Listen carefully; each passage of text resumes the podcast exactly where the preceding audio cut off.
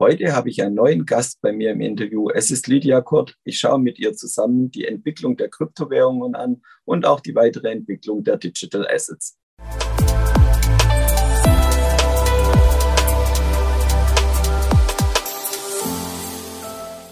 Herzlich willkommen, liebe Zuschauer, zu einem neuen Experteninterview hier bei BXWIS TV. Ich habe heute eine neue Expertin bei mir. Es ist Lydia Kurt. Sie ist Gründerin und Partnerin von Vision End. Ja, liebe Lydia, ich grüße dich. Magst du dich und vielleicht auch die Firma kurz vorstellen?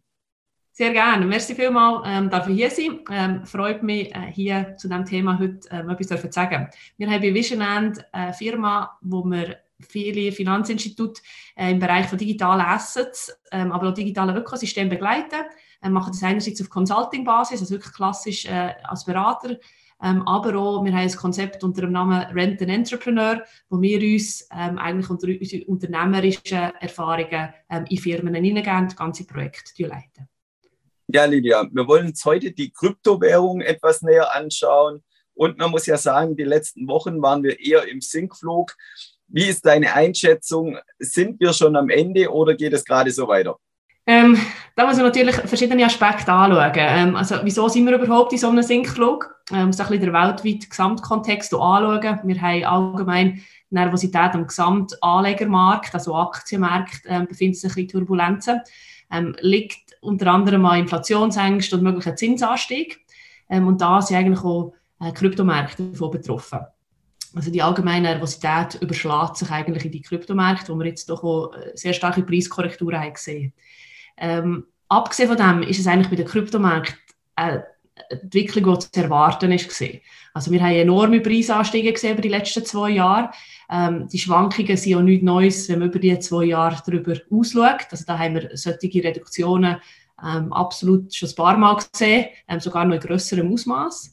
Ähm, also es ist absolut normal, wenn man einen Preisanstieg von 5'000 auf 65'000 ähm, Dollar in zwei Jahren hat, wie es bei Bitcoin beispielsweise war, dass man auch die Entwicklung in die gegengesetzte Richtung kann haben ähm, Ich glaube, da müssen wir uns ähm, einfach damit auseinandersetzen, dass das, wenn wir in so einem Markt uns befinden, wo diese Schwankungen hat, gegenüber, wir die Schwankungen natürlich auch gegen haben.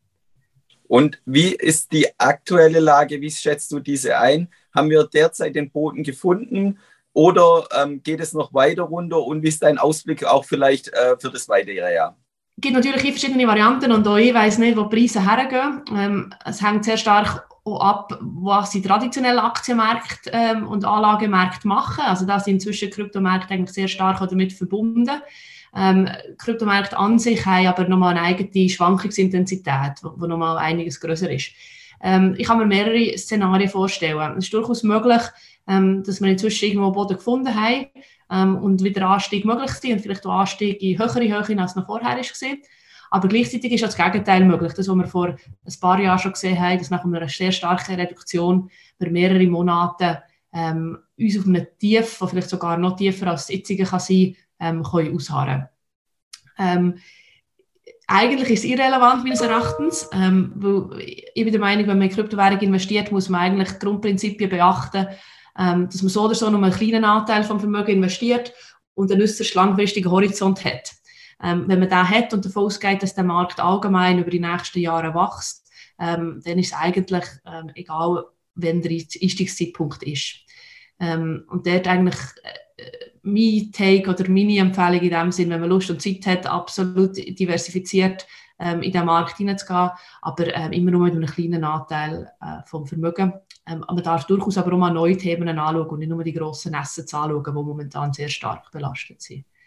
Und wenn wir den äh, Blick mal auf die komplette Industrie noch legen wollen, wie geht es da weiter? Was sind so die größten Herausforderungen von den ähm, Digital Assets insgesamt?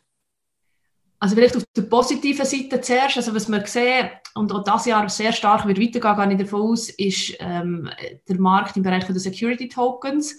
Ähm, das sind im Gegensatz zu Kryptowährungen Anlageinstrumente, die Blockchain-basiert sind. Ähm, dort wird sehr viel bauen auf der Infrastrukturseite. Das heißt, so zukünftige Produkte ähm, sehr viel einfacher gehandelt und gekauft werden. Ähm, also ich glaube, da wird das Jahr, wo wir jetzt drin sind, ähm, sehr spannend sein äh, in dem Security Token Bereich, dass der nochmal einen Schritt weitermacht. Ähm, auch auf der positiven Seite, was ich denke, was wir erwarten, ähm, ist im Decentralized Finance Bereich, äh, dass sie dezentrale Finanzmarktlösungen, äh, dass man ohne Mittelsmänner kann, äh, Finanztransaktionen ausführen kann, dass dieser Bereich äh, weiter wächst. Der befindet sich noch eher in den Kinderschuhen, gerade wenn man es mit der traditionellen Finanzindustrie vergleicht, ähm, der wird sicher noch wachsen. Jetzt vielleicht mehr auf die Herausforderungen noch schauen, ähm, was bringt das Jahr vielleicht mit sich oder welche Herausforderungen können gelöst werden, hoffentlich. Ähm, ist sicher ein Thema sind hohe Transaktionskosten, gerade auf der grössten Plattform Ethereum, ähm, wo wir möglicherweise äh, einen Schritt in die richtige Richtung machen, das Jahr mit Weiterentwicklungen, aber auch alternativen Lösungen. Ähm, nachher denke ich, dass es sicher aber eine Herausforderung ist, die das Jahr noch nicht gelöst kann werden, ist das ganze Thema Stablecoin im Europabereich. Ähm, für Transaktionen im traditionellen Finanzmarktbereich und wenn man Blockchain in diese Welt möchte bringen wäre es sehr wichtig, dass man auch cash-seitige Transaktionen auf der Blockchain kann abwickeln kann. Da muss man sich vorstellen, gibt es momentan sehr wenig im Markt. Also das ist eine grosse Herausforderung, dass man hier Transaktionen noch effizient kann abwickeln kann. Und hier wäre spannend, wenn es etwas würde geben ja, herzlichen Dank für deine Einschätzung, liebe Lydia. Und liebe Zuschauer, schauen Sie wieder bei uns vorbei, wenn es heißt Experteninterview bei BXWIST TV. Herzlichen Dank. Merci vielmals. Schönen Tag.